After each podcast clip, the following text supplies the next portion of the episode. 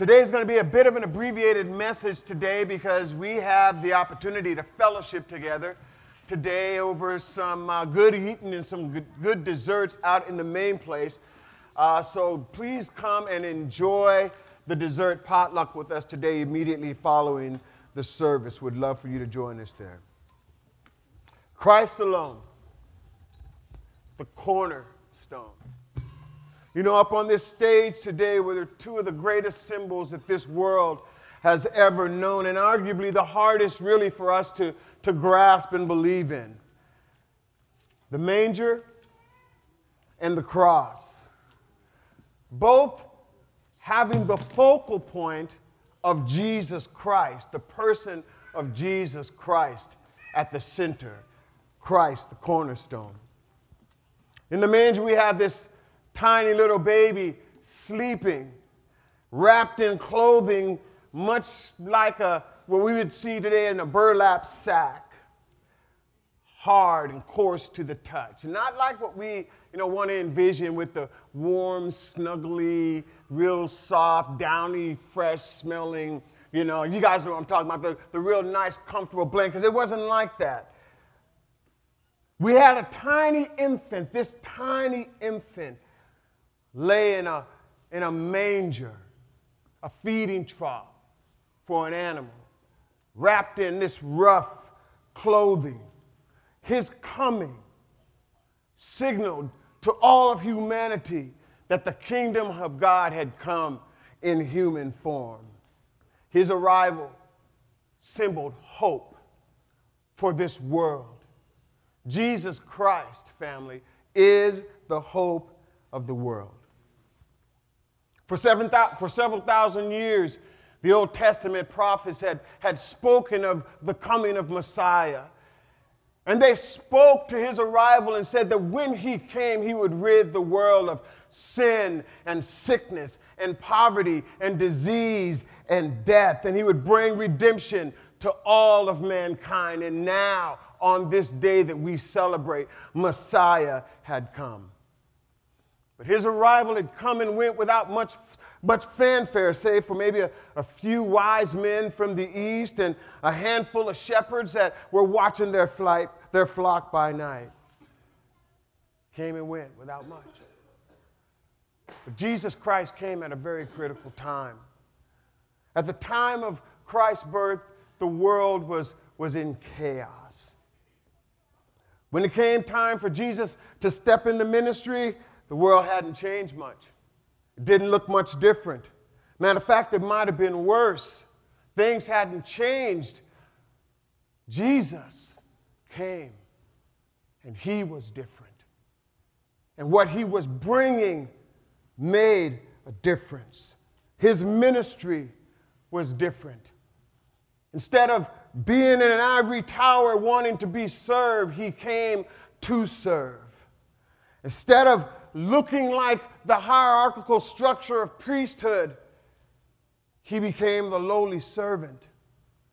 Instead of avoiding the chaos and confusion of this world, he stepped right in the middle of the chaos and the madness and the suffering of the people, and he offers them hope. He offers them hope. Crowds of people began to throng him because he offered them hope. Jesus Christ had entered into the world, He had entered into our pain. And that's why the prophet Isaiah in Isaiah 53, verse 3 says, He was a man of sorrow, He was acquainted with our grief. Jesus Christ entered into the world and offered hope to those who needed it most at the time that it was needed most. That was his heart. I think one of the greatest examples of the heart and the compassion of Jesus Christ, our Savior, is found in Matthew chapter 9, verse 35. If you have your Bibles, I'd like for you to turn there with me. And for those of you who don't have your Bibles, I'll be reading from the ESV version today, and you can cheat by looking up on the screen.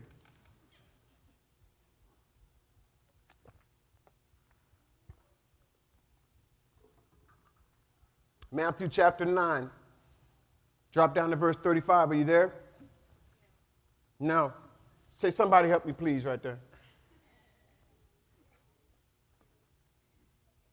Matthew 9, verse 35. And Jesus went throughout all the cities and villages, teaching in their synagogues and proclaiming the gospel of the kingdom and healing every disease every disease and every affliction. Now, listen to me. Now, this scripture within its context is saying that, that Jesus healed those that were in his presence, those that he could reach. He wasn't able to reach everyone. So, when it speaks to every illness and every disease, it's those that were within his, his realm of influence and, and in his preference.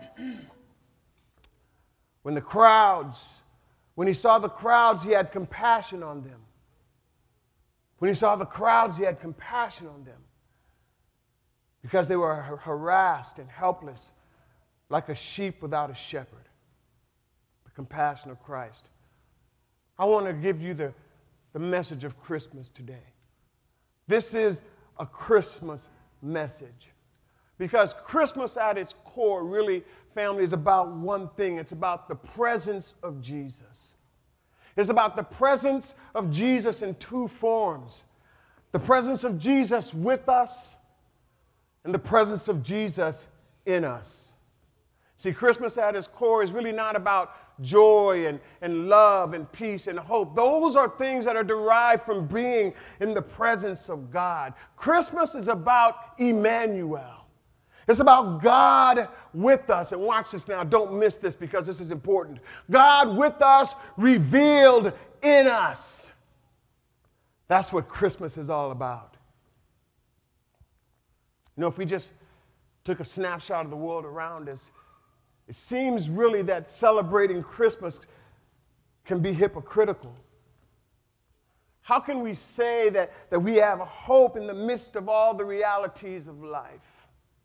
How can we claim to have hope when we're immersed in a world that is inundated with hatred and bitterness? Where people are gripped with fear and worry and anxiety, where there's so much sorrow and so much suffering and so much evil and so much pain. I offer for you and for those of us who, who are followers of Jesus Christ that the reason why we can have hope is, is, is by understanding that there are two different forms of hope. Hmm. Hmm. The first type of hope is the hope of the world, worldly hope. And this form of hope really has kind of been relegated down to just, I mean, it's almost been watered down. You know, we say we hope for things and hope in things, and it's just, it just, just takes kind of like the meaning out of hope. You know, we, we say, I hope it doesn't snow today. And I really do hope it doesn't snow today. I hope the temperature doesn't drop and it doesn't get cold. and I do hope that the temperature doesn't drop and that it doesn't get cold. You leave your lights on out in the parking lot, you walk out there and you see they're on. The first thing you think to yourself is, I hope my car starts. I left this morning from my house and I, th- and I was thinking, you know, and I don't know, so don't anybody tell me. I hope the Pittsburgh Steelers win today. I want to see them go to the playoff. I hope, I hope, right? That's the hope of the world. Hope is fleeting. But there's a deeper meaning for those of us who are believers in Christ. See, the believer's hope is more than just a wish and a feeling. Our hope is defined by truth and trust and expectation and anticipation. Our hope means having, having confidence in the certainty of God that He has made promises to us and that He will fulfill His promises to us. It's a certainty. How can we be certain in an uncertain world? We can be certain because God, our Father, always keeps His promises. He cannot lie. He cannot. The writer of Hebrews chapter 6, verse 18 says, Is it impossible for God to lie? And in this truth is the hope. Everyone say hope. In this truth is the hope that is sure and is the anchor of our souls. God has made promises to us. He's promised us that He would love us with an unfailing, undying, uncompromising, unconditional love.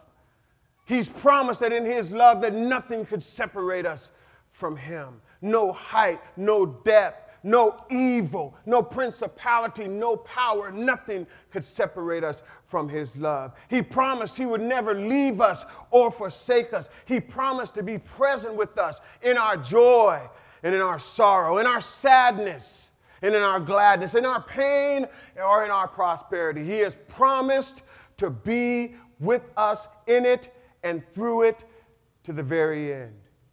That's Emmanuel. God with us. He is our hope. And hope, family, is important because hope determines our choices. Hope shapes the way that we live our lives. We live life, life based on, on what we believe in. And so, if we truly believe in the promises of God, we'll live our lives as if we do, with a sense of expectation and anticipation. See, hope for the believer is grounded in the truth that Jesus Christ has come and that one day he is coming back again. But this time he's not coming as a baby in a manger wrapped in swaddling clothes. He's coming back as a triumphant king wielding a sword of righteousness and justice and truth. And he will eradicate the world of sin, sickness, and disease forever. You know, that's a good place to say amen. Mm-hmm.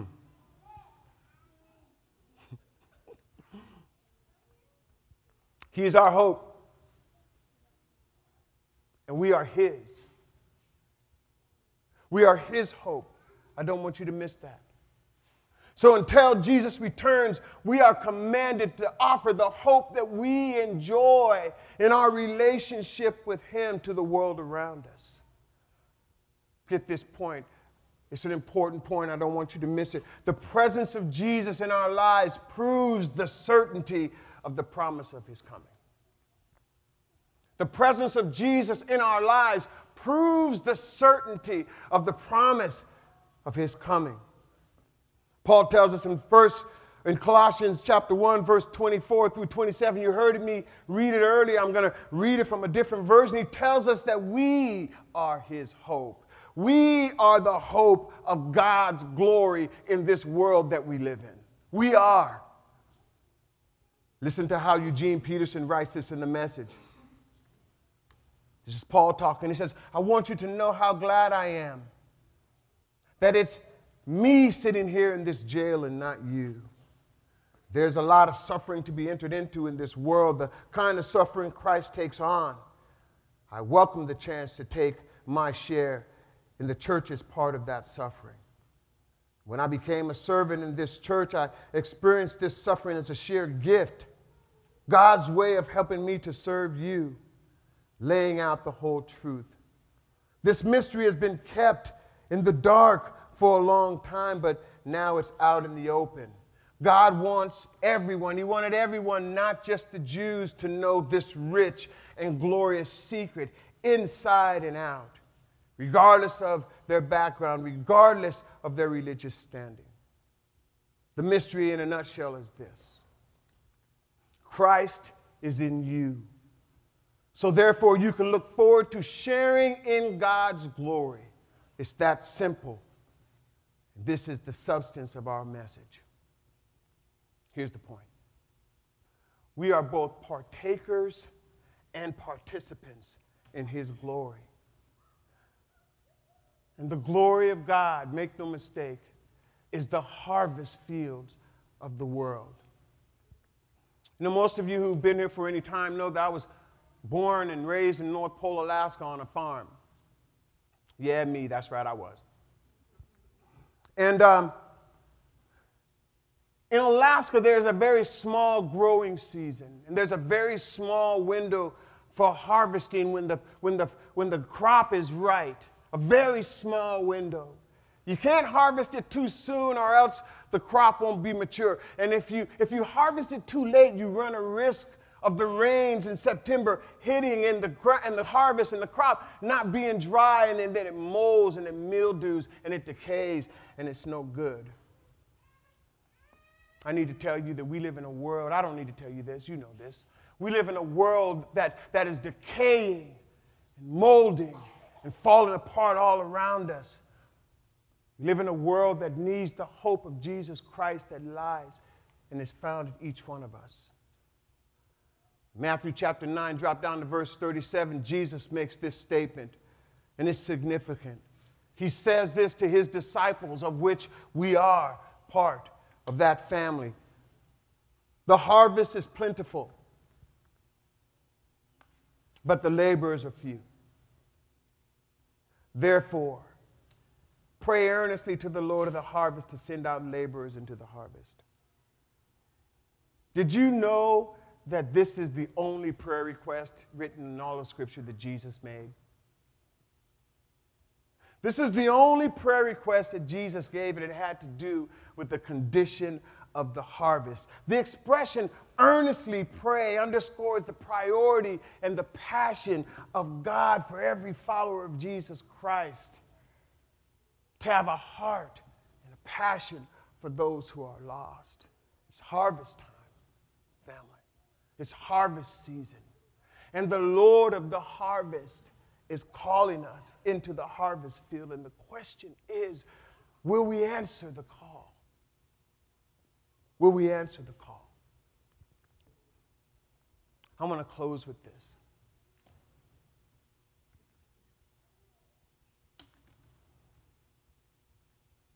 Many of you are saying, well, Pastor, how can this be a Christmas message? I'll tell you in a minute. I want to close with this the importance of the harvest. You know, I wasn't going to share this story, but I ran into it twice this week. And so I believe the Lord would have me share it with you. It's a story of a man named Chuck.